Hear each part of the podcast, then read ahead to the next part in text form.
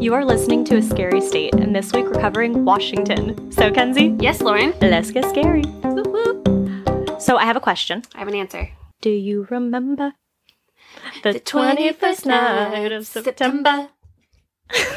oh, um, even though this will come out the week after, happy birthday, Ding, if she listens to this episode, because today's her birthday. Oh, happy birthday to her. Yeah. I had something I was going to say to you. Oh my god, I have something freaky to tell you. What? Okay. Oh, what? Oh my goodness. So I think Albert might be real. Why? So, over the weekend, I was laying in bed and I was just about to go to sleep. And the fan on my ceiling doesn't actually produce any breeze, It just it rotates. just spins. There's Do you usually have that on when I come over? oh all the time. Oh. I never turned it off. Oh. In the hopes that one day I get a semblance of a. Mm, Just mhm. something. Yes. If you put your hand close enough to it, you can kind of feel something going on up there. what if you s- twist, like, oh, I've done it all. ah. And so my floor fan, Mhm. you got to turn it kind of at an angle to get the breeze. Yeah. You don't always get it. So it's pretty much just a noise machine at this point. Yeah, which is important too. Right. So I'm laying there and I knew I couldn't feel my fan, any of them. and then all of a sudden, I feel this like cool air quickly like brush over me. Like I felt it like on Oh, my no. shoulder and I like looked around for a second Oh. and I was like, oh my, I almost said text you about it. I was like, I'll just wait until I see her and tell her. Oh my god. And I was like, I think Albert might be real. yeah, he might just like walk past you. Yeah. Oh, that's creepy. Yeah, it was kind of freaked me out. And so then, of course, I put my blankets over me. Of course. so I Um, the was like- protection. Yes. I was like, Albert, we have not made contact thus far. We have lived in peace. well, we have made contact. Well, we don't know who we were making contact with when the lights flickered. um, that was definitely your grandfather saying that you are wrong and I was right, and that it was a man who was on. That's still up for debate because it, It was is a not woman. up for debate when a ghost and a spirit puts forth the effort it takes to contact us the way we have asked to be contacted, and you doubt him. That was wild. I did. He was in my dream the other day. I forgot to tell you about that. Oh, my grandpa. Yeah. Oh, what happened? He was buying my dad's house. Oh. like we were having so, like my dad's old house yeah. and we were over or you were you were there and he was there i think that was it i think it was just the two of you and he was looking around he was contemplating whether or not he was gonna buy the house Oh. Yeah. That's cute. Yeah. He was saying hi. he was saying you are right and they are wrong I'm gonna punch you. All right. So I guess you want to jump into Washington. let's do it so washington is the second state with the highest wine production rates just behind california with over 1050 wineries Hmm. love it i've been really into wine these days I very much appreciate that. I love wine. Love good wine. The only temperate rainforest in the continental U.S. is found in Washington on the Olympic Peninsula. That's really cool. Didn't That is know really cool. That, was a thing. The Space Needle was built in 1962 for the World's Fair with the theme "The Age of Space." It stands 600 feet tall and is actually one of the most photographed structures in the world. 605. What did I say? 600. Okay, Those five feet are really important. sorry. the state insect is the green drainer dragonfly. I think that would be darner. Mm, that's probably right. the official dance is a square dance. Which I would not expect. Yeah. You would think the square dance is down in like Texas. On May 18th, 1980, Mount St. Helens erupted. Ash reached all the way to Idaho and Alberta, Canada, and encircled the Earth in 15 minutes. Did you know that? I'm pretty sure it's Mount St. Helens, or it might be Yellowstone, something up there. Okay. It's like overdue Oh, yeah. I think it's Yellowstone. Yeah. And so like the San Andreas fault line that like runs up along the Pacific, um apparently it's like stretching like a rubber band and like c- making all this pressure, pressure, pressure, pressure, pressure, pressure, pressure and at some point maybe next 50 years, next 100 years, who knows, if it doesn't, you know, hmm it's going to snap. And then it's going to be like really bad. That's why everyone in California is just like waiting for the big one. That's what they. So it's funny you say that because when we teach the landforms unit to my fifth graders, the, one of the things that they talk about is the big one. Yeah. And I felt really bad because one year um, I had one of my special friends who's the love of my life, and we were talking about it and explaining what would happen and all these things, and she lost it. And I was like, "It's all the way over there. We'll be fine. you won't feel it, You won't probably. like just trying to reassure her." Which in the back of my mind, I was like, "I mean, we might die, but I'm not. Gonna I'm not going to tell you that. Yeah, I felt so bad. I was like, no, it's okay, it's okay. so yeah, so one of those things is due to overdue to like oh, and I was listening to a podcast this morning and like the these it's not like a solar flare, but it's something that happens with the sun. Mhm. The guy described it as like the sun sometimes like burps this stuff. Okay.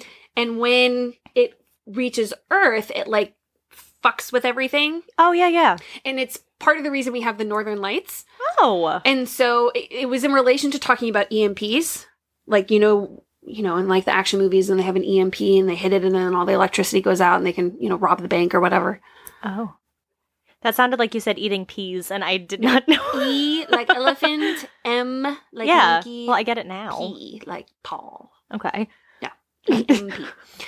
um, because they're talking about bunkers, doomsday, that kind of thing. Yeah. and so apparently that's also something that's apparently overdue. Oh, good. for uh to happen and if it does like they the government has been trying to work on fixing all of our systems so Mhm. that it's not when it affected happens, we're fine.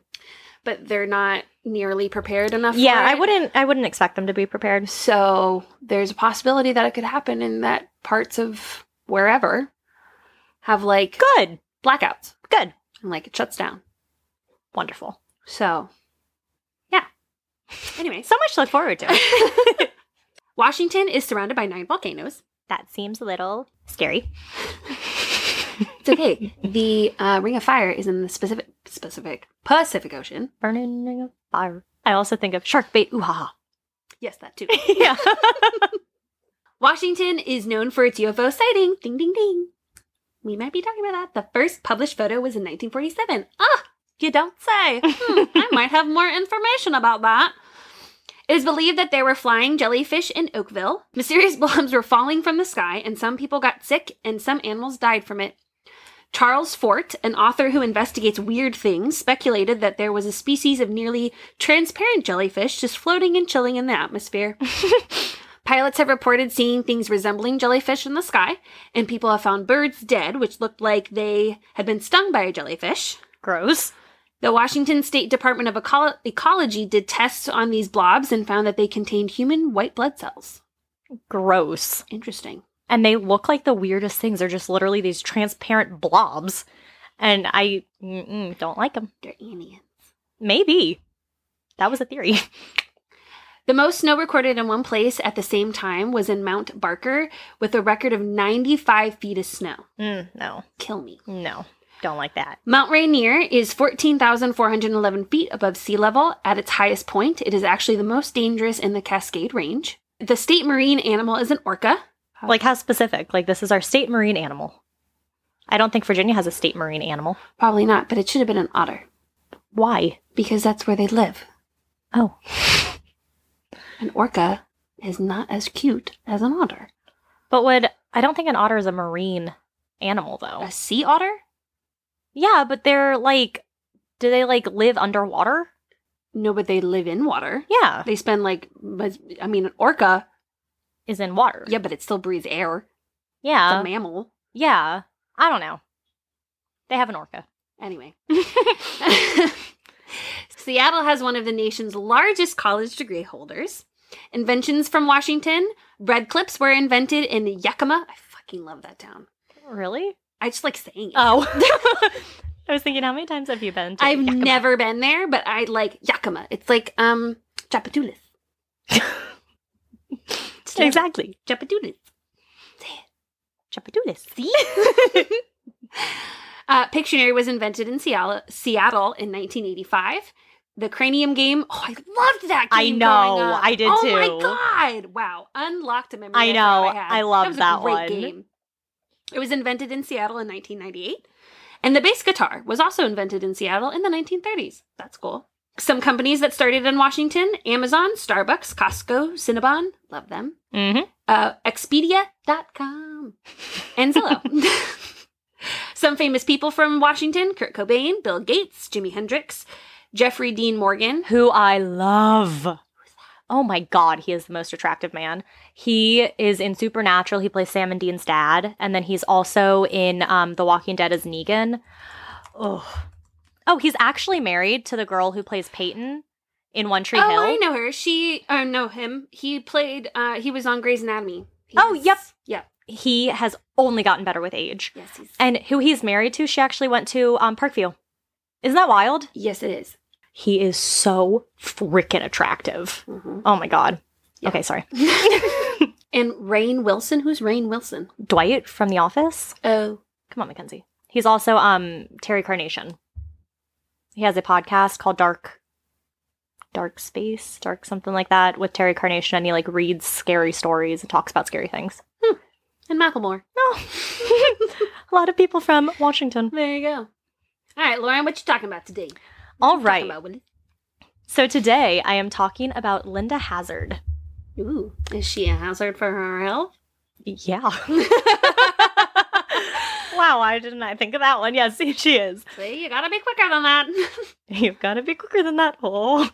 Okay. One thank- day we should have someone count how many references we make to other things as we have Ooh, conversations. That would be good. we do it a lot at work, so now it's just I have to do it all the time. oh my! Today at school, someone was trying to point to the deer and they couldn't come up with the name of it, and I was like, "The deer?" And they're like, "Yeah," and so I was like, "Doe, a deer, a female," and I just started saying it E- every time. There's always something that pops into my head. yeah, I get it. Anyway, sorry.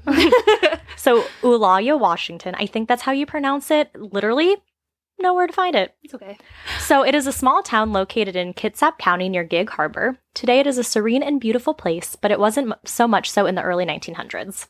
Linda Laura Burfield was born on December 18, 1867, in Carver County, Minnesota, to parents Montgomery and Suzanne Neal Burfield, and was one of eight children. That's a mouthful. I know. Not too much is known of her early life, but in 1885, when she was just 18, she married a man and the couple had two children. But only 13 years later, Linda just up and left her children and husband and moved herself to Minneapolis to pursue her career. Good for her. The career she wanted to pursue was medicine. She did not have a medical degree, but was still licensed to practice medicine due to a loophole that grandfathered in those who practiced alternative medicines without a degree. Damn straight. And that is exactly what she practiced alternative medicine. Dun dun dun. She called herself doctor We should start including sound effects. That would be fun. Like we just press a button on our keyboard. and- Our keyboard. keyboard. What would you call that in front of you? Your keyboard. Thank you. it just doesn't. I know, but that's what it is. I know, but okay. Yeah, it just doesn't seem right. It doesn't. It doesn't. We've moved on, Yeah. but actual computers still have like a keyboard. Right, which is why I feel like the one on your laptop is not. It's not a keyboard. Uh, It's typing keys. typing keys. she called herself Doctor and once told a reporter, quote, I have told you time and time again, it is Dr. Hazard. Miss Hazard is my mother-in-law. Hell yeah. Linda Laura Hazard was a fasting doctor, actually known as a fasting specialist, and claimed that she had developed a method of fasting that would help one with illnesses, essentially ridding their bodies of the toxins that caused imbalances in the body, imbalances that led to illnesses. So she believed that impaired digestion would cause impure blood, which would then lead to a myriad of different illnesses. This was all caused by an excessive intake of food.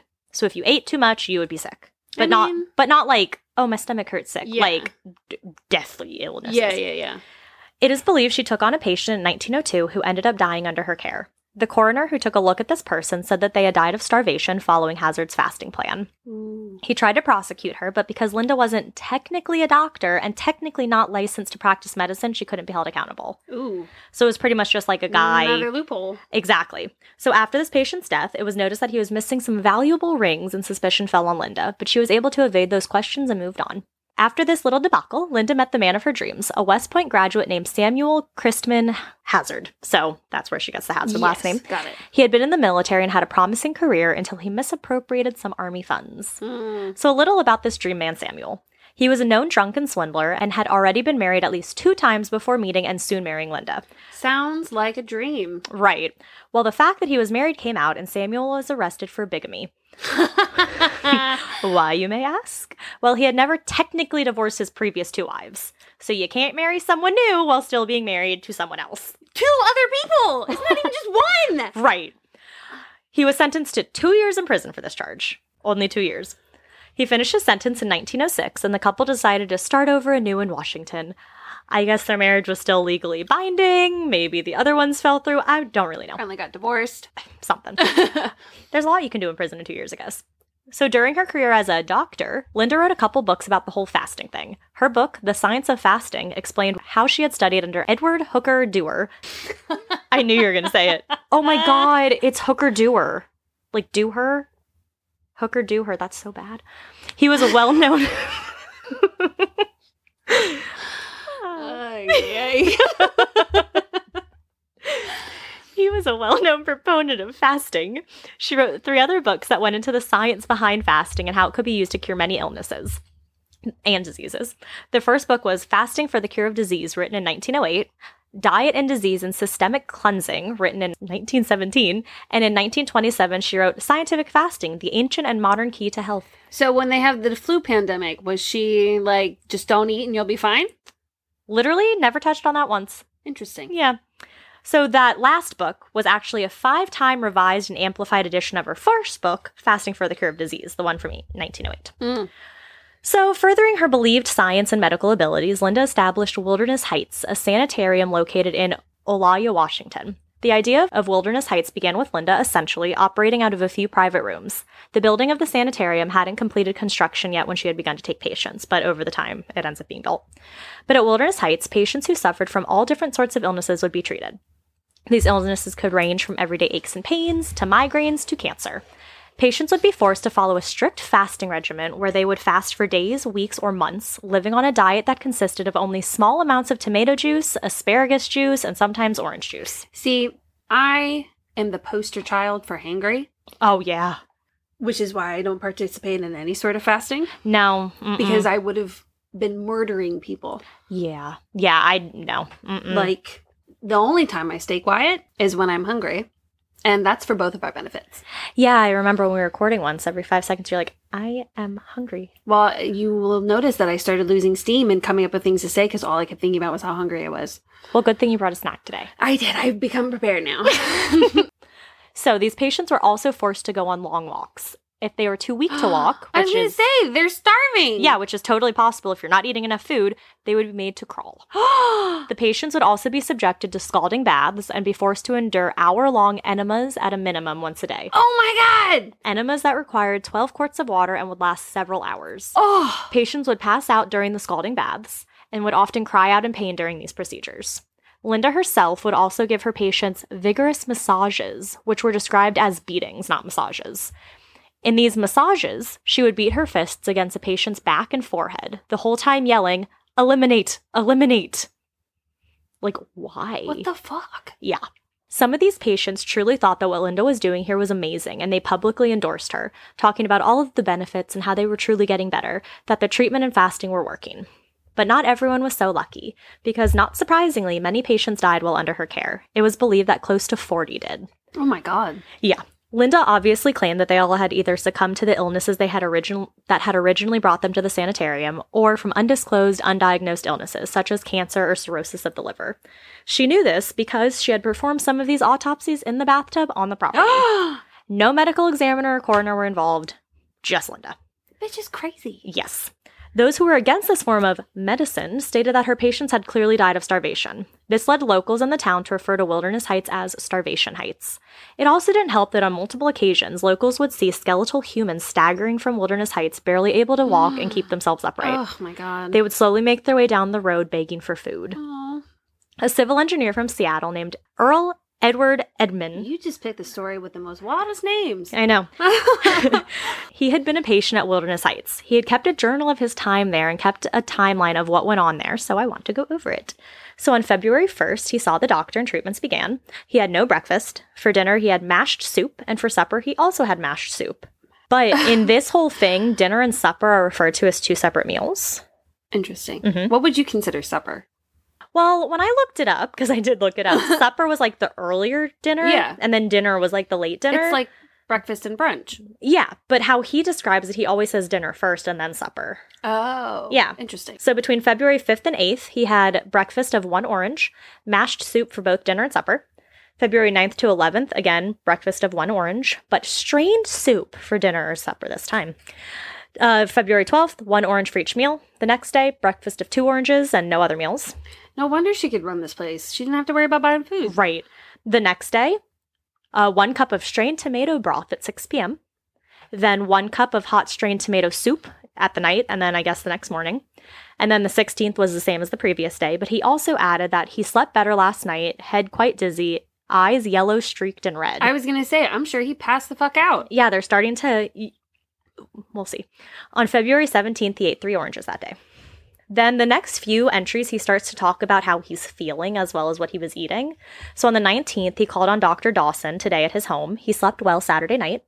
February 20th, ate strained juice with two small oranges at 10 a.m., dizzy all day, ate strained juice of two small oranges at 5 p.m. February 21st, ate one cup settled and strained tomato broth, backache today, just below ribs. February 22nd, ate juice with two small oranges at 10, backache in the right side, just below ribs. The Not 20th, your kidneys. you would think they'd start to, well, you'll see. Okay. The 23rd, slept but little last night, ate two small oranges at 9 a.m., went after milk and felt very bad, ate two small oranges 6 p.m. The 24th, slept better Wednesday night, kind of frontal headache in the a.m., ate two small apples 10 a.m., ate one and a half cups hot tomato soup at 6 p.m., heart hit up to 95 per minute and sweat considerable. I know. All of these, like, this is what I experience. The hungrier I get, like, I got a headache. I start To get the know. cold sweats. when I get like if I'm at work and I get a headache, I'm like, I might as well eat something, get see if I super feel better. sleepy. Yes, same. So the 25th, slept pretty well Thursday night, ate one and a half cups tomato broth 11 a.m., ate one and a half cups tomato broth at 9 p.m., pain and right below ribs. 26, did not sleep so well Friday night. Not your liver. I don't know. Pain in right side just below ribs is back. Pain quit in night. Ate one and a half cups tomato broth at 10:45 a.m. Ate two and a half plump small oranges at 4:30 p.m. Felt better afternoon than for the last week. These entries continued on in a way for like another month, with him following more or less the same diet, kind of given the same explanation.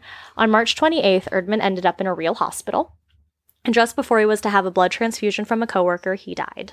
Hmm. After his death, a headline in the Seattle Daily Times read, quote, Woman MD kills another patient. So not great. Yeah. And clearly the treatment that he was giving, like getting from her is what killed him. yeah.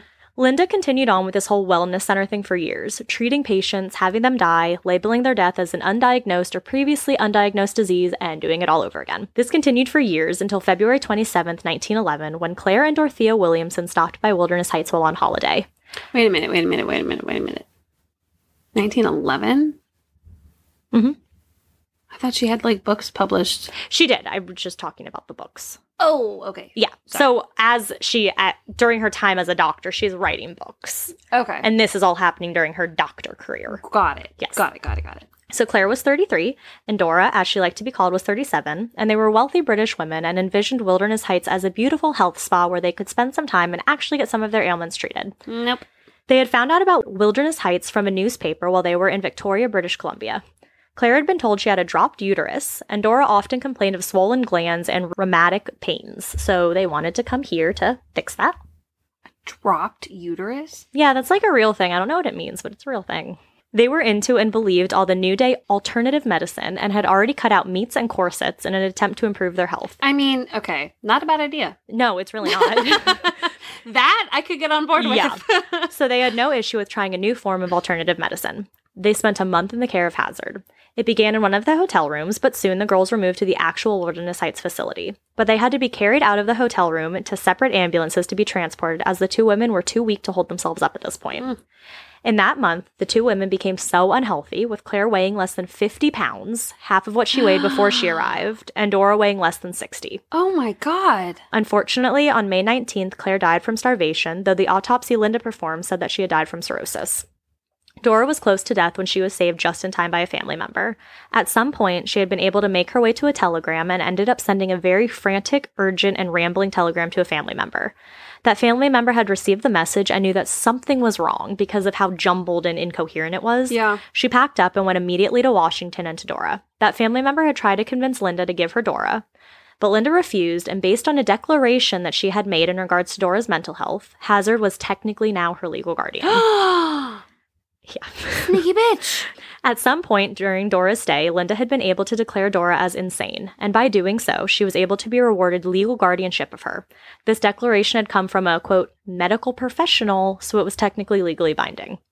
That family member had to alert Dora's uncle, John Herbert, who had to travel to Washington and pay Linda $1,000 in order to allow Dora to leave with him. Mm. So Linda did the whole, you know, I'm not giving her to you, and the Mhm. only way you can is if you pay me. That is truly all she wanted. She didn't care about Dora, but she knew that John did, and she knew that she could extort some money from him by saying that was the only way Dora would be able to leave. After she escaped with her uncle, she immediately alerted the authorities of what had happened to her at Wilderness Heights. John Herbert sued, and at the same time, an investigation was launched, and shortly after, in 1912, Linda Hazard was charged with first degree murder for the death of Claire Williamson. Good. So, courts proceedings. This trial took place at the county courthouse in Port Orchard and caused a media frenzy with the courtroom and surrounding streets being flooded with curious onlookers. The Tacoma Daily News headline read, quote, Officials expect to expose starvation atrocities. Dr. Hazard depicted as fiend. I wonder if this where hazard for your health came from. Huh. Pause. No. Hmm. It's because hazard's like a legit definition. Yeah. Yeah. But I mean, I like your way more. thank you. We're going to go with that one. Okay. so so hazard tried to say that she was being prosecuted because she was a successful woman that doctors resented her because of her success and those doctors were opposed to natural cures that they had always been against this fasting treatment I mean, I don't disagree with her, but not for her. yeah she's wrong Like, While discussing the case, the official court document stated what Claire's diet was while under Linda's care. So it says, quote, the juices of fruits in quantity and not to exceed two fluid ounces daily upon the days and dates aforesaid, and the broth of vegetables not to exceed eight fluid ounces in quantity daily upon the dates and days aforesaid. Said food not being sufficient in quantity or quality to, to sustain life in her. Oh so my she was God. getting like 10 ounces of fluids a day, and that's it. Jesus. This water bottle that you bought me is like 32. Yep. Yeah. I was just thinking, like, it's said to have way more. I couldn't. I couldn't think of what the fluid ounces were that you're supposed to have in a day. It's like 180, I think. I know it's like what eight cups. I think they said that's wrong now Oh, because that would only be they said like eight cups of eight ounces, which would only be like what sixty four. You're Yeah. definitely supposed to have way more than that. yeah. Like if you're an active human, I think you're supposed to have at least like one twenty or one eighty. Oh, Okay. And if you're like not working out all the time, then like at least hundred, I would assume. Yeah. So they weren't even getting fluid intake, let alone Right. food. Right. So during the trial, a lot of additional information came out about Claire and Dora's time at Wilderness Heights. It was proven that Linda had actually forged Williamson's will and had, upon Claire's death, inherited her estate. Oh By doing so, she now had control of the whole Williamson fortune, and they were wealthy women. the jury at the trial heard all about how Linda had forged the will, forged diary entries of Claire's, checks, letters, and all sorts of things. She had stolen fancy gowns and jewelry from the sisters, totaling to over $6,000. She even went as far as to take the gold fillings from Claire's teeth. oh my god. Yes. Wild side note so, when the family member came to get Dora after the telegram, Linda had greeted the woman wearing one of the robes she had taken from Claire. Ugh. Yes. Death certificates were shown as evidence with Linda's name clearly on them, stating that her patients had died from a variety of diseases but never from starvation. Secondary death certificates were then done by reputable doctors who were issued as well for the deceased patients, and all of their causes of death had been listed as starvation. Oh my god. Prosecutor Thomas Stevenson had some words for the financial starvist who was Howard. He said that she was a serpent who trode sly and stealthy, yet with all her craft left a trail of slime. Mm. Details also came out that the Williamsons weren't the only ones who Linda had stolen from. She had a long history of persuading her wealthier patients to sign over large portions of their estate and fortune to her, always conveniently just before they died. Hmm. One example is Ivan Flux, who was a wealthy and well off Englishman. He was actually planning on purchasing a ranch, and then he met Linda. He fasted for 53 days straight, ending with his death. He only had $70 worth of property to his name when he died. So I bet we can take a guess at where the rest of his fortune went. Mm-hmm. Another is Eugene Wakelin, a wealthy man from New Zealand who had apparently shot himself while in Linda's care, and he had also appointed Linda as the administrator to his estate right before he died. What also came out is that the land that she built Wilderness Heights on came from someone before Wilderness Heights who had signed over the land to her. That person was a former state legislator named Lewis E. Rader.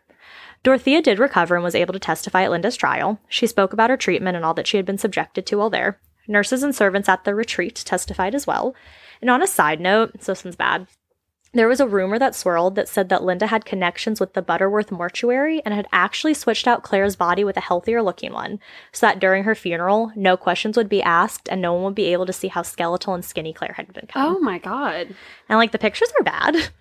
Linda was convicted of manslaughter, which had been downgraded from the first degree murder charge, and was sentenced to two to 20 years. That's it. At, Two to twenty. What a range. uh-huh, at the S- Washington State Penitentiary in Walla Walla. Ah, Love it. I knew you would get a kick out of that. Yes. And she was sentenced to like hard labor. But after only two years, on December 26, 1915, she was released on parole. Then in 1916, just that next year, she was given a full pardon by the governor, Ernest Lester, meaning that she was now a free woman. Apparently, she was popular in New Zealand, and it is believed that the governor was swayed to pardon her after receiving a petition in which 121 Kiwis demanded her release. And Kiwis are people in New Zealand. New Zealand, yes. Yeah, that I knew. Okay. he did have one stipulation, though. I did not think it was actual Kiwis. Okay, good. uh, his one stipulation was that Linda had to leave the US and relocate to New Zealand. So her and her husband moved on to New Zealand. While Linda was there, she still continued to practice medicine and worked as a dietitian and an osteopath. So, an osteopath is another form of medicine, again, consider- considered alternative medicine, where the body's muscle tissue and bones are physically manipulated. It sounds incredibly painful. So in 1917, Linda was charged in Ackland under the Medical Practitioners Act after a newspaper in Wanganui reported that Hazard held a practicing certificate from the Washington State Medical Board. She had been using the title doctor, which was in violation of the act, and she had been practicing medicine while not registered to do so. She was found guilty and fined 5 pounds plus costs or $463 plus costs in 2014 money. She moved back to Olia 3 years later and opened up a new sanitarium. Oh, good lord.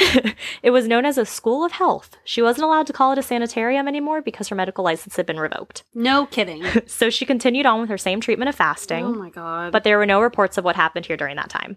In 1935, the school burned down and was never rebuilt, which is probably for the best. right. Linda did practice what she preached, and in 1938, she died of starvation while attempting a fasting cure on herself. I mean, talk about what goes around comes around. Right. So while it is claimed that over 40 people passed away under her care, we do have a few that are actually confirmed. All of her patients who died, it is believed, passed away due to the fasting, not the other diseases and illnesses she claimed they had. So in 1908, there were three deaths. Daisy Maud Hugland, who was a Norwegian immigrant and was Linda's first known victim in Washington. She died in 1908 after fasting for 15 days. She left behind a son named Ivor, who actually opened a successful restaurant in Seattle and is very well known for it. Oh, cool. Then there was Lenora Wilcox and Ida Wilcox. Then in 1909, there was Blanche B. Tyndall, Viola Heaton, and Eugene Stanley Wakelin, the one who mysteriously had shot himself when in her care. It's Right. believed that she had been a large part of her death, like of his death, not the fasting. Sure. 1910 was Maud Whitney, Earl Edward Erdman, the one who wrote the journal entry, and Ellie Rader, the state legislator. 1911 was Frank Southard, C.A. Harris, Ivan Flux, the man who wanted to purchase the ranch and only had $70 to his name, and then obviously Claire Williamson. And then in 1912 was Mary Bailey, Ida Anderson, Robert Graham, and Fred Edson. So Linda's story has also come out in the media and in movies. Greg Olson wrote a nonfiction book called Starvation Heights, which obviously centers around and focuses on Linda. This book was adapted for the stage by Jenny Foster, a playwright from Portland, Oregon. In July 2008, the play debuted as part of the National New Play Festival. Then in January 2009, the book was optioned to be made into a film. Pulitzer Prize winner Tracy Letts will write the script, but I have not found anything more on that, which I think would actually be really cool. Yeah. The Investigation Discovery Network has a show called Deadly Women, and its first episode is entitled Obsession Talks About Linda. So that is the story of the quack deadly fasting doctor, Linda Laura Hazard. She was called a quack so many times, and I was like, I need to add this in here somewhere. Well, she truly is a hazard to your health. Yeah. Yeah.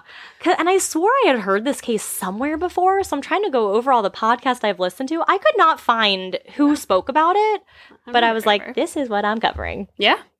Good looks. What do you have for us today, Mackenzie? I'm pretty excited about it. Today, I share the story of Kenneth Arnold, the man who history deems responsible for the interest in investigations in UFOs. Oh, Some say he is credited with coining the term flying saucer. okay. Arnold himself says he was misquoted. Oh, Arnold's story started a massive interest in and sightings of possible UFOs. So not only will I share Arnold's story, but I will also share many of the others in the state of Washington. I found this fabulous book, article, report thing, not really sure what it is, that shared Arnold's story, but also his impact on history. Oh.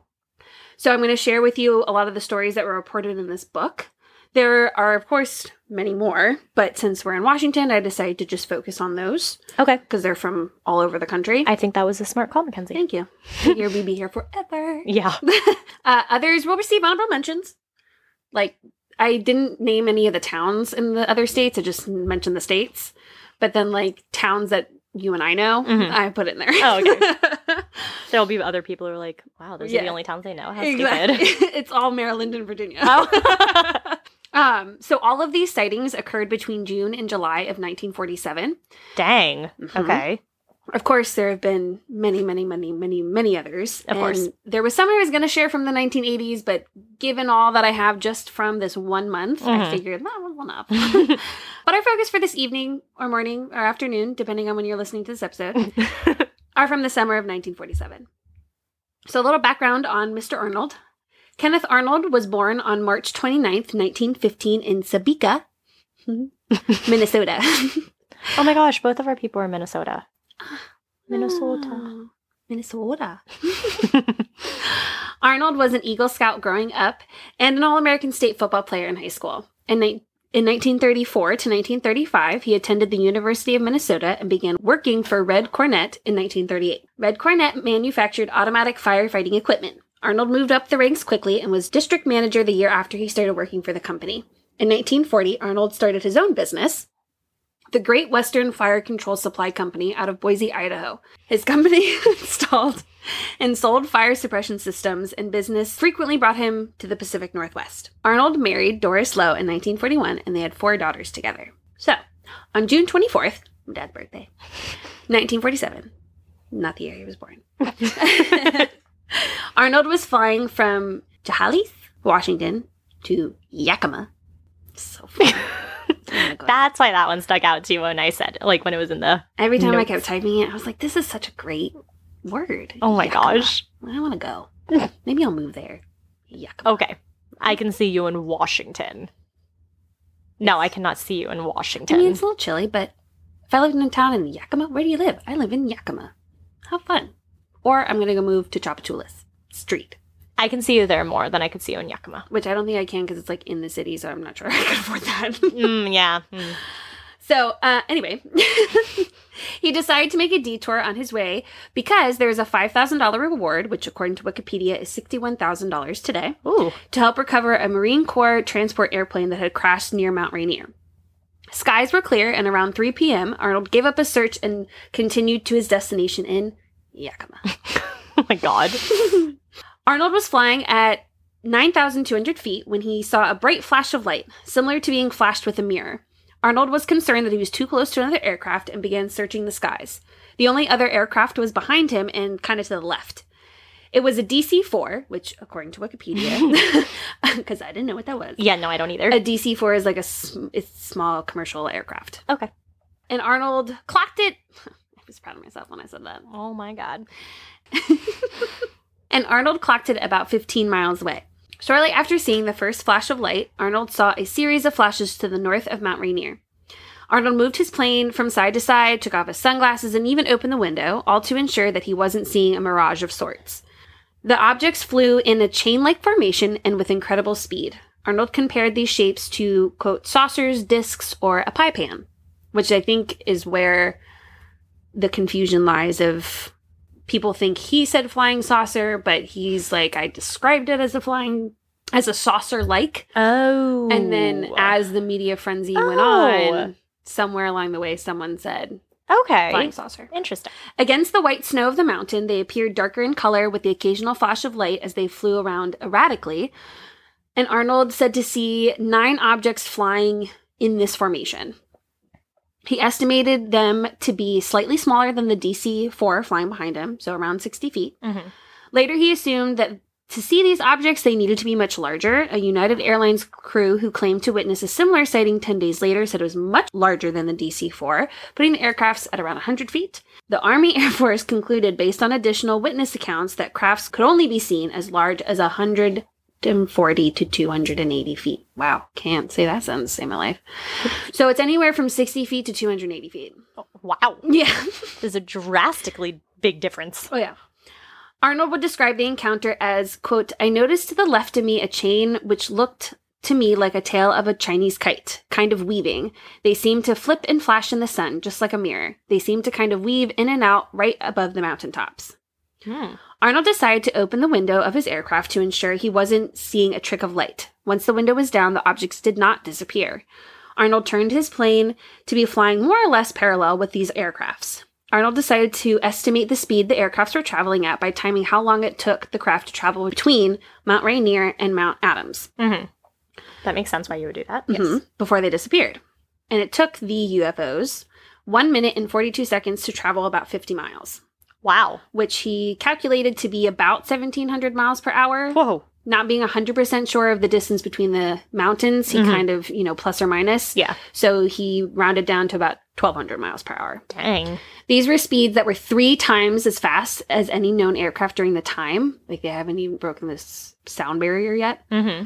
And once Arnold landed in Yakima, he shared his story with some other pilots who thought it may be secret military crafts or guided missiles. Yeah. And a lot of like the interviews that Arnold was in, he was pretty much like, if this is some sort of government military thing, then why don't they just come out and say, like, hey, this is us, don't worry about it, everything's fine. Because then they would be giving themselves away. Yeah. They did reassure people as like, oh, this isn't some like foreign thing that we need to worry about, Mm-hmm. but they certainly didn't claim Yeah. anything. So the media mayhem. On June 25th, 1947, Kenneth Arnold went to the or- Oregonian. It's like Oregon and then IAN. Oregonian. It's a newspaper in Oregon. Okay. Upon- Upon arriving in Oregon for an air show, he told his story to Nolan Skiff and Bill Baquette, and neither one of them had a clue as to what Arnold may have seen that day. Not leaning one way or another, they told Arnold they would write up a story and send it to the Associated Press. The AP can be used by local papers to share local stories that may have national or regional interest. Baquette was close to the deadline of the paper being published, so he quickly wrote up a small blurb to add to the local paper and to send to the AP. When Paquette returned from lunch, the phones were ringing off the hook to learn more about these so called flying saucers. Paquette interviewed Arnold in his hotel room and wrote up a story. He sent it to the local AP in Portland, and the next day, Arnold's story was the front page news on almost every newspaper in the country. Dang. In the following days, reports of UFOs had increased to about 12 a day. Dang. Of course, Arnold was met with skepticism, many having their own theories or explanations about what Arnold saw that day. One of them being Captain Al Smith of the and United Airlines pilot said that it was, quote, a reflection of his instrument panel. Elmer Fisher, a Portland meteorologist, offered the idea that Arnold had experienced, quote, a slight touch of snow blindness from the mountain peaks. Mm. Others continued to offer ideas of metal objects that have circular exhaust pipes, some saying meteorites falling from the sky. One of my favorites. this is a great theory that I read about that came from an operator of a bottle capping plant in Everett, Washington, and it was shared in the report of the UFO wave of 1947 by Ted Blocher. As I read through this report, it truly read like a scholarly journal research article. Mm-hmm. It was written in 1967 with the help of Dr. James E. McDonald, who is, was, I'm sure if he's still alive, senior physicist at the Institute of Atmospheric Physics at the University of Arizona. Wow. Yeah. mm-hmm. So here's an abstract from the beginning of the article that can give you a pretty good picture of the kind of research that was put into the report and its main purpose. So this is the abstract. Mm. The report of the UFO wave of 1947 discusses the first contemporary wave of UFO sightings in this country, which reached its peak on July 6th through 7th, 1947. It includes a detailed chronology of more than 850 UFO cases for June and July, with complete references, primarily from 140 newspapers in 90 cities in the United States and Canada. Wow. Also from the files of NI NICAP. NICAP. Oh, NICAP. Yeah, Yeah. National Investigations Committee on Aerial Phenomena. Yeah, I've heard of them before. I had. and Project Blue Book, which Yep. is the famous Air Force report. Mhm. Also didn't know that. oh, yes. It's not fun if you already know the answers. I listen to a lot of podcasts. no kidding.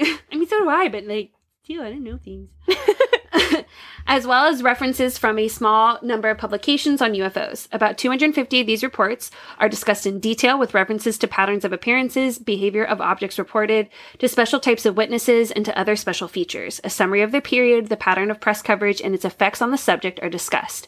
Maps are provided to illustrate the daily distribution of sightings for the period. So basically, it, it seemed like it was almost a research into how this time affected society, so to speak. Interesting. Okay. And it definitely seemed like these guys were like, this is probably legit. Like, Mhm. even though it, it started this phenomenon that, you know, everyone's skeptical of, whatever, whatever, Mhm. you can tell they were very much leaning towards the side of these are probably UFOs. You can't have 150 people. That's what it seems like because we did um, another UFO. I think I did it in Montana when Joe helped me. It was a UFO encounter. And yeah, it's a lot of the stuff where the people, like, w- we would freak out about it or Mhm. like have a big deal about it. But the government has all this information about UFOs that they're just kind of keeping hidden. Yeah. And so it's like they definitely believe in it. I And wish they would tell us. If they made it more like common, then Right. I don't think people would freak out if they heard about it. It would be like, oh, yep, the aliens came last night. Like, we're Like- good. 850. Right. And that's just the cases. That's not the amount of people. Some of these cases have multiple witnesses as part of that case. Oh, wow. Yeah. So and then there are also probably people who just never said anything. Well, that's so we're gonna get into that. Oh. Because there was that whole debacle of like, well, you know, this guy's saying something. How do we know that you, you know? But it's Mhm. like again, 150 people are gonna come up with a lie. Yeah. Like, come on. So back to the bottle cap operator. Hilarious. So this is his explanation for what Arnold saw that day. Quote. The little aluminum discs inside the bottle caps were set free when the bottle caps were melted down, rose up in the chimneys on columns of hot air, and were carried aloft by the winds to be reported as flying discs by numerous people throughout the country. little bottle caps. Mhm. Okay. Yeah. Yes. I loved it. It was great. I said, that's it. That's the one. Yep. That's truly because you know once that's ten feet in the air, you can still c- clearly see a bottle cap. sure, sure. Uh, Colonel Alfred F. One of this is Alfred. Oh. He's skeptical, but like his response is kind of funny. Okay. so Alfred F. Kilber. There's two ERs at the end. I'm sure that's it. Brrr. Kilber. He was an intelligence officer of the 8th Air Force and was quoted saying, The reports might be true, but I doubt it. Later on, he said that the reports were nothing more than, quote, an interesting study in human psychology. Okay. I just thought it was really funny. It might be Yeah. true, but I doubt it. Yeah. like, just Like blank. true skeptic. Yep. Many, if not all, UFO sightings have been doubted over the years. Regardless of your theories, Arnold's story is credited with igniting the UFO phenomenon. He was not alone in his sightings, even stating to have seen three additional sightings since his original experience. With every national phenomenon, there are, of course, hoaxes to go with it. Naturally, yes. Mhm. Arnold getting himself wrapped up in one on Murray Island. The story from two harbormen in Tacoma, Washington included injuries, damages, and debris. But upon further investigation, the story turned out to be all made up. And it got to be so big of a deal that Arnold had called in some of the people from the Air Force that had investigated his claim. Hmm. They came, they took back with them the things that the guys had found, and then, like, on the way back, the plane crashed and two of them died Oh. and people were pissed Yeah. because they were like, "Oh yeah, no, we were just making it up, just kidding." And they wanted to be prosecuted, like they wanted to prosecute them, Mm-hmm. but it didn't obviously happen to work out that way. Yeah. So, not good. No. Not that good. By the end of June, there had been around 128 sightings from 30 different states and even two from Canada. On July 7th alone, there were 162 sightings from 37 states. So now I bring to you these stories that are shared from various people from all walks of life. I have sectioned these stories off the way that the report did, okay. uh, and we start with different kinds of sightings. So, for example, loose formations or hover objects Mhm. and then share from various people that are considered special witnesses. So these people are considered to be respected members of the community, ones who would not necessarily be seen to make wild conjecture. Yeah. Yeah. Ones who wouldn't lie about something just to like lie about right. it, or who like- just don't lie. exactly. So for example, Jimmy Carter is known for having reported a UF Like. the president. Oh yeah. Okay. Yeah. Yeah. So he and I I didn't know if it was while he was president or before, but he had reported a UFO sighting. Oh wow. And so it, using that as like an example of like, Yeah. respected people. Okay. Uh, so I'm going to mention the other states that had their reports, but the stories are going to be focusing on Washington State, Obviously. Uh, Yes. obviously. So we'll start with our loose formations. So there was two in Missouri. There was one in Virginia from Glendale. I don't know where that is, but Mm. since it's Virginia, I thought I'd mention it. so then we get to case number 85 from June 27th in Woodland, Washington. Clyde Homan is the manager of Tulips Inc., which sits near the Columbia River. Homan was at his desk when he noticed a flash of light through the window. He noticed a group of objects tilted back and forth in the sky. Each time they tilted to the right, Homan would see the flash again. He called his foreman in the warehouse to look outside. The foreman was able to witness the groups of objects just before they disappeared. Homan estimated that there were maybe four or five of them in a group, possibly traveling at 600 miles per hour, God. only 1,000 to 2,000 feet up from the ground. What's the typical like speed of a plane? I have no idea. I'm Really actually fast. curious because I'm wondering if these are like, you know, if it's like the speed of normal plane well, flies. I think for our time, those speeds aren't quite outrageous. What? Right now, it's around 460 to 575 miles per hour, which is 740 to 930 kilometers per hour. So I feel like back, and that's our time now. So I feel like Yeah. back then, if you're seeing a plane going like 600, that's wild. Well, and the other thing too is that like we know now of things that can travel faster than a plane, Mm-hmm. and they didn't have that yet. Exactly. So even then, it was more mind boggling. Oh, the world's fastest propeller plane is the Russian made Tupolev, uh, which had a maximum speed of 540 miles per hour. It held the record since 1960, even though another prop plane, the XF 84H Thunder Screech, was designed to fly at 1,000 miles per hour. We don't have to keep that in. I just thought that was interesting. What breaks the sound barrier? 950 to 1,000 kilometers per hour. Oh, that sounds wrong. 590 to 620 miles per hour. I mean, sound doesn't travel that fast. That's true. Okay. They broke the sound barrier in um, Top Gun. Yeah. Yeah. Mhm. I watched that a couple times. I watched it once when I went to go see it at Udvarhazy, which was actually really, really cool. And then I saw it again because Joe was like, I want to watch it. And I'm like, okay. Is the new one? Mm. I haven't seen it. I haven't seen the old one. Ah. So I've seen the new one twice. Together we can compare notes because I've seen the old one. Oh my goodness. there were a lot of times when like mom and I were watching it and there was like this one girl who's like really she's like one of the stars in the second one Mhm. and we're watching her and I'm like, "Oh my god, she must have been in the first one." And Mom was like, "Yeah." And we're like, "Oh my god, there's so much we're When's missing your from the mother first one." know? She didn't see the first one. She didn't see the first one. Or it was so long ago. Yeah. But so I was like, oh my God, we should have totally watched the first one to know her backstory. She's not even in the first one. Yeah. So mom and I are just here, like, making all these, like, skeptical notes. And we're like, oh my God, this person was in the first one because we have no idea what's going on. No. Well, there's two. You know that, right? That's why I said the first one. No, no, no. There's two Top Guns from like the 80s. Oh, I did not know that. I think now I say these things and then I'm like, fuck, I'm probably not speaking the truth. There are only two. There's Top Gun from 1986 and then Top Gun Maverick from now. Really? Yeah. well, okay. So now we bring I bring you to case 732. God. So when I was like reading these and I was like highlighting them, it reminded me of Lilo and Stitch. Oh, yeah. Experiment 626 or whatever. Yeah. Uh, so on July 8th in Spokane, Washington, the Tracy family and Mrs. Blanc and her son Jerry witnessed discs flying over the city at about noon. The group uh, saw what appeared to be a football shaped object that was black on one side and silver on the other. This event turned these families from skeptics to believers in the flying saucer phenomenon. Some of these stories are gonna be short.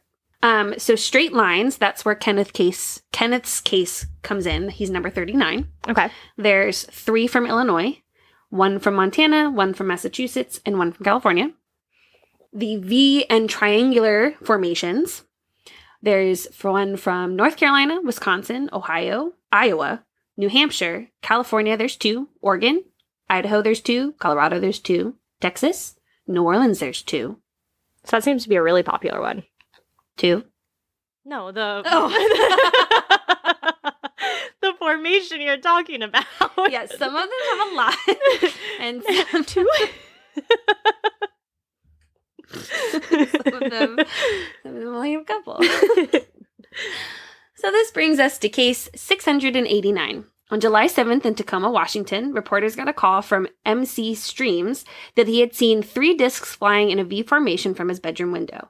Around the same time, Sergeant John Samuelson and Corporal Peter Walker at McCord Field called in to report that they had also seen two discs flying at high speed over the field, and they were emitting vapor trails behind them. So those two corroborated each other. Hovering objects. Idaho, Georgia, Arizona, New Jersey, Vermont, California, Illinois. Two. Did you say Illinois? Did I? Yeah, Sorry. you did. Illinois. two. South Dakota. And then special mention, case number 215, Alexandria, Virginia. Oh my goodness. Yeah. So then that was cool.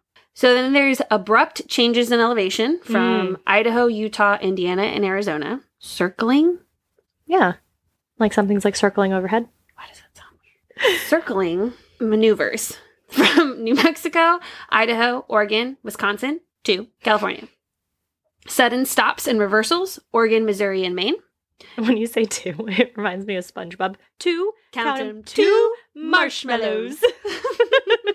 Uh, various and general maneuvers, Utah, Michigan, Colorado. Low swooping and car buzzing, two from Colorado. Buzzing. What's that? I don't know.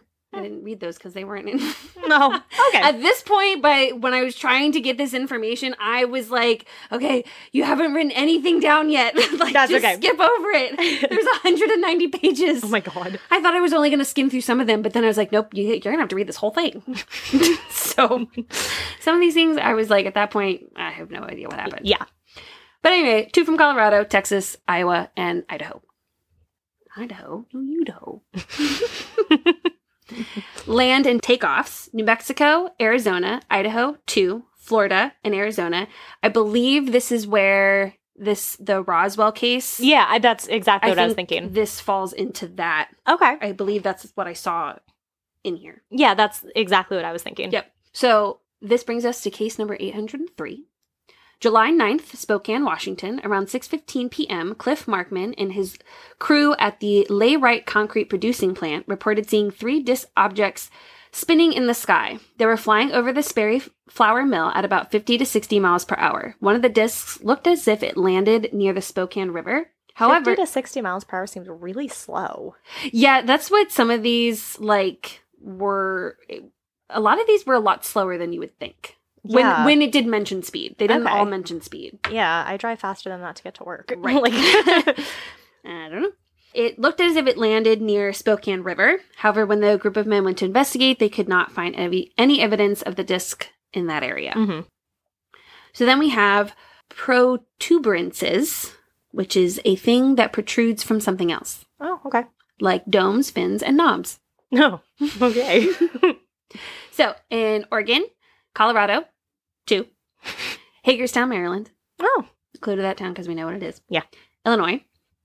And case number 752, July 8th, Seattle, Washington. At 3:30 in the afternoon, Earl Clenpike and his mother reported seeing very shiny shaped oval objects that had a glass dome on top of it flying at a relatively slow speed of 75 to 80 miles per hour. Clenpike said it was moving quote in a straight line with a up and down motion. He and his mother watched this aircraft for 7 minutes before it disappeared. See, so every case might have more than one person. Mm-hmm. Yeah. Appendages, antennas, legs, propellers, and tails. You don't like that. Oh my. Oregon, Missouri, Pennsylvania, California, Illinois, South Dakota, Bethesda, Maryland, Mhm. Kentucky, Minnesota, Wisconsin, and case number 330. July 15th, Tacoma, Washington. I've been watching a lot of um, like forensic files and true crime things, and that's how they. Oh. July 5th, 1985, Tacoma, Washington. yeah. Dun dun. Lillian Emblem and her friend Marie Reed. Wow! Lillian Emblem, Marie Reed. Reported seeing two objects traveling through the sky. She described the objects as, quote, looked like two spoils joined together by connecting rods. Lillian and Marie saw the object for about 30 seconds and said it moved at the speed similar to an airplane.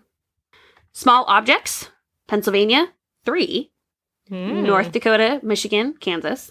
Cone shaped, Illinois, Pennsylvania.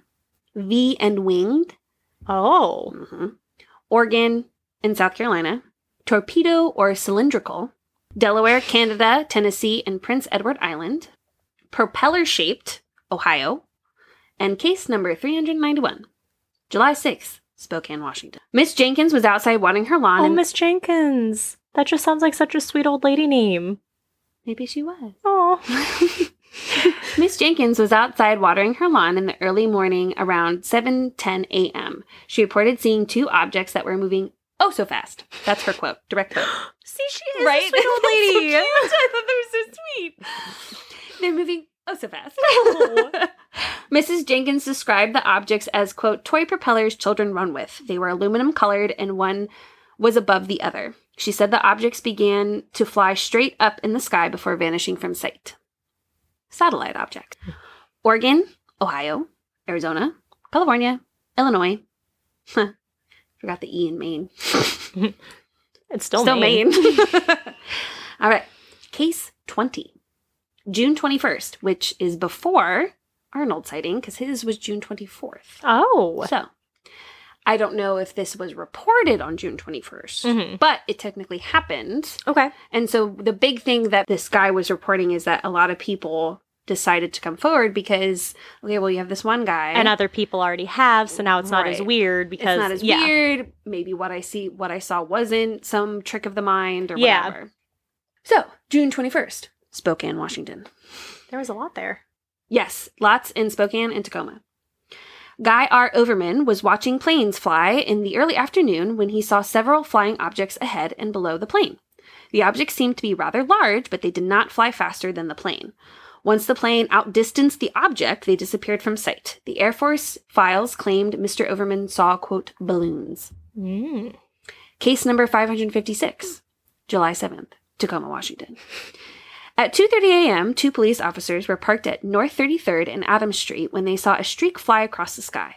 Officer Evan Davi- Davies and Stan Johnson watched as six or seven objects flew around the night sky. They reported seeing one large object with smaller ones sliding to and from the larger ones. The large one appeared to be, quote, spinning like a top and throwing off sparks like a bursting skyrocket.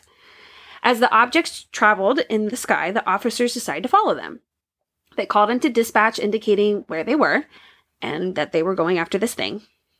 It was hard to judge the actual size and speed of these objects, but Johnson said it looked to be about the size of a softball, which I felt was the most accurate description hmm because if you're thinking about, especially at a night sky, like you're not gonna be able to see the depths of that thing No. it's just gonna look like a round ball. Yeah. So that one seemed, you know, anyway. They would see the discs in one location and then they would suddenly appear miles away, which is kind of the biggest thing that they were like, whoa, that's Yeah. weird. They watched this pheno- phenomenon for about a half an hour. Jeez. And once they returned to the station, other officers said that someone from South Tacoma had called in around the same time to report seeing the same thing that Johnson and Davies saw. What time wa- or what um year was this? 1947. Oh, so we wouldn't have really had like cameras or anything that could easily capture There things. is a category of pictures. Oh, okay. Yes, there are pictures, and I mean it, it. For pictures from 1947, it just looks like a bunch of balls of light in the sky. Yeah. But if you're thinking about 1947, Mm-hmm. we're not gonna. What? Why are those gonna be in the sky? If Yeah. it was today, you could probably come up with a few good reasons. Yeah. Yeah. But then, Mm-hmm.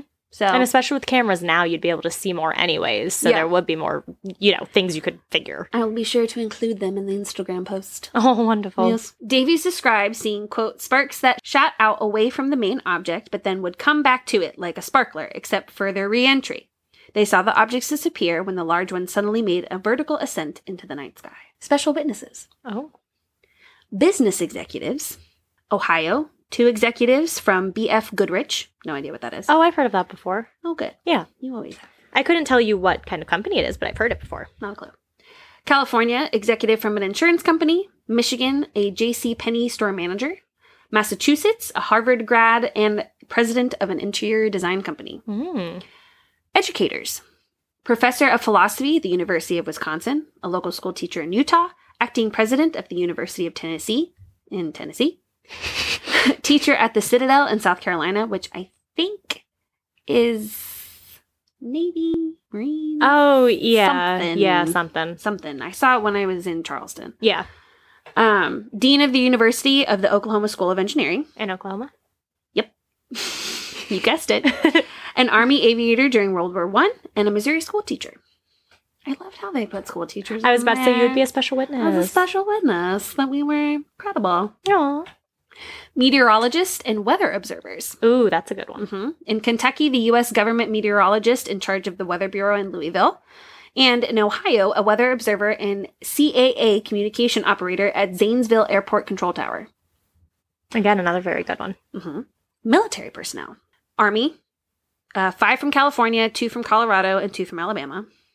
From the Navy, we had Colorado, Pearl Harbor, and then case 835, July 12th, Seattle, Washington.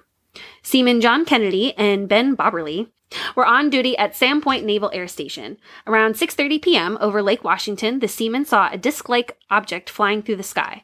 The officers reported the sighting to the base, but the Air Force didn't include it in their files. Around the same time in the same area, two teenagers also reported seeing disc-like objects that would flash in the sun. So some of these had like two for one. Yeah, that's what I was kind of wondering. So there were five reports from newsmen and editors. There was six reports from doctors. There were 22 from airline, military, and private pilots, Mm. which brings us to case 735, July 7th or 8th, near Spokane, Washington. A war veteran pilot and his student pilot saw a flying object at an altitude of about 500 feet. The pilot said that the object was not flying very fast. He tried to capture a photograph of it, but the negative negatives did not turn out well Mhm. police and law enforcement, a total of eight, which brings us to case 118. June 30th, Spokane, Washington. John Morning, who was a county night jailer, had reported to the sheriff's office that he saw a quote, bright, shiny object coming from the west. It was flying at an altitude above most planes. Morning described the object as quote, round and had no wings or apparent means of propulsion. David Allen, 18, reported a similar sighting during that afternoon. It is unclear if Allen's report is verification of Morning's because the facts were missing from Allen's report and therefore they are not 100% sure if it was the same thing. Some public officials. Lieutenant Governor of Idaho, Warren County Deputy Treasurer in New York, Juvenile Probation Officer in Arizona, Chamber of Commerce in New Mexico, Modoc County District Attorney in California, Assistant County Treasurer in South Dakota, state senator attorney in South Carolina, and Covington commissioner in Kentucky. There were reports from three engineers and technicians, from scientists. We have an animal ecologist, a guided missiles expert with the Naval Research Center place, an astronomer, head of the Division of Animal Husbandry in the, of the State of Agriculture Department, and a scientist who works for the Department of Meteorites. Wow. Then they had a category of evidence. So they included things like animals, debris. Mm, okay. So there was three reports of different animal reactions. Fragments, ashes, and traces, there were five of those. Electromagnet effects, three. Photographs, seven, which brings us to case 257 on July 4th in Lake City, Washington. Yeoman Frank Ryman of the Coast Guard captured a photo of a disc as it flew over the city, which I will include that one in there. This would be that. This would have been like such a fun job organizing all these things and like putting the case notes It was together. fascinating. Yeah, I would have loved that as a job. fascinating. Like, oh, what do you do? Oh, I organize UFO evidence yeah, and, and, I don't encounters. really. I I I kind of skipped part of the introduction, so I might have missed it. But I didn't know the main guy. I don't know what his job was. Like you had the doctor guy, because Hmm. yeah. so he pretty much looked in newspapers. Like that's where he got majority of. Oh, Is, interesting. is from newspaper reportings. Yeah. Um, he sometimes would go to the actual places, but he ended up just going to the Library of Congress and pulling it Mm. from the archives. Oh wow. And then um, the doctor that did it with him, he made 30 interviews, like phone call interviews. Wow. And one of the people he they had interviewed was um, the two police officers that had like chased it for whatever. Yeah. He they had like called him and like talked to them about it because this came out 20 years afterwards. yeah. And then the other article I found was from the 80s, um, where the reporter had interviewed the reporter who interviewed Arnold. Okay. Yeah. and so that's how I knew the information about the Associated Press, which I did not know before. and there was a s- a, small list, but and it was like places from all over the world between like 70s and 80s, but I figured this wasn't up. I would say so. So, this report included 853 different stories from witnesses claiming to have seen a UFO, all in a span of a month or so. Yeah. While the hysteria did die off, UFO sightings continue to be a phenomenon yet to be explained. Regardless of what you believe, there is no denying the effect of Kenneth Arnold's story on society and life as we thought we knew. Do you think they're aliens? Absolutely. Would you like to see an alien? Sure. I would too. If they can bring me to a better place. I have two theories. Okay. Either one, we're so far behind technologically that like we're almost like a, a exhibit to watch. Did we ever talk about that on the podcast? Yes. Or did we have that as our discussion? Probably both. Okay, because I remember we had like that one sleepover. We talked about that like all, All night, night. long. but we're either like an exhibit that people are like, look, look how, you know, Neanderthal they are. Yeah. Or the complete opposite, where the universe is gone. The reason we can't find any other intelligent life is because some cataclysmic event like the Big Bang Mm-hmm. happened and wiped everybody out, And we're all that's left now. and we are all that's left. And I think I talked about it too, or I told you. I can't remember at this point because we've talked about this a lot. um, it's the one where they believe that every society has like a certain point. I've been sharing your theory with people. Yeah, Yes. and once you hit that certain point, you're either going to make it as a society and you're going to keep going or you're going to die. Mm-hmm. Yeah. So that's kind of why we've had so many like kind of waves of people Mm-hmm. that we've just never been able to make it past that. So there could be other universes out there who have made it past that kind of breaking point Yep. and they've you know, kept going and expanded, and now they're way out of any technological advances we have gotten to at this point. Right. It's so fascinating. It is fascinating. It's so fun to talk It's about. just the universe is huge. yes. Like when you really truly think about it, like Horton here's a who, great metaphor. Yeah, we actually. are legitimately a fucking speck. yeah. Like, and, and if you think about just our our galaxy, Yeah. like that alone, and how massive that truly is, and where we fall, and then you think about, oh wait a minute, there's shit outside of that hmm. that we have. There, it's just that's why. Logically speaking, it doesn't make sense that we'd be the only ones, Right. Because it's fucking huge. There's no way. But then at the same time, with how long that we've been around, either they came in ancient times and we were not well enough to Yeah. record it, and then they were like, mm, "You have a lot to do," or we were still like fish.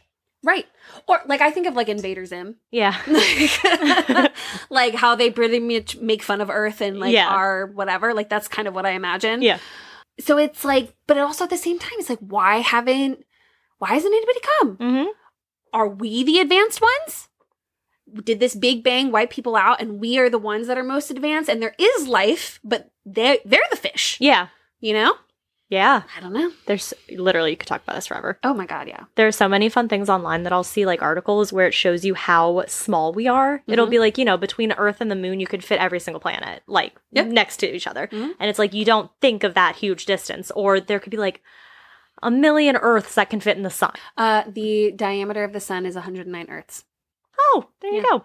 So there's a lot that can fit in there. Yeah. So yeah, it's just wild to think about. And you know, there's a really great video and it starts with the smallest like it starts with I think like people and then it zooms way in and it explores like the smallest unit of measurement that we have ever been able to Mm-hmm. quantify or whatever and then it zooms all the way out and pretty much the last image is you just see this little circle and it's like this is the observable universe that we've seen Oh yeah, I've Mm. seen things like and that. it's like but there's other shit outside of that It's mind this is just blowing. what we've seen yeah. It's crazy When you think that it goes on forever, like- like wild it's so weird.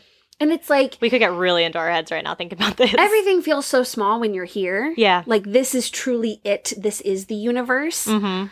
But when you really stop and think about it, it's like we we're just life floating. Yeah. Like it's very insignificant. Yeah. Like we put way too much into ourselves. Yes. yes. you know, like I was talking to this one person and they were very much like, I want to leave my legacy on earth. And I was like, why? Yeah. Like in another hundred years, no one's going to know who the hell you are Mhm. at this point, like as long as you enjoy yourself Yeah. and are having a good time and are a good person, then uh, why do you need more than that? Right. Like, I don't know. It's just people are weird. It's wild. Well, I think we've dove enough into space for this episode. But we can keep going. oh, we really could. All right. Well, that was Washington. Yeah. it Cool stuff. is cool stuff. So our socials. A Scary State Pod on Twitter, A Scary State Podcast and on Facebook and Instagram. I can't do the website. so You're going to have to do it. Uh, our website is www. A scary state podcast.squarespace.com and our email is a scary state podcast at gmail.com. Send us stories. And Send us alien stories that you've had. Ooh, like if yeah. you've had any UFO encounters or anything at all, send those to us. Yeah, it doesn't just have to be ghost stories, it can Yeah. be any sort of weird thing. Anything that you considered scary or that other people would consider scary. And uh, by the time this comes out, it'll be fall. So happy first day of fall. Yes. And by the next time we get together, it'll be spooky season. Yes. Cannot wait. We have some really good stuff coming up for spooky season that I'm really excited about. Message us, DM us, email us if you have ideas. We're trying to get you guys to give us input on What you want to hear? what you want to hear. So All right. Well, I think that's it. So stay scary. stay safe.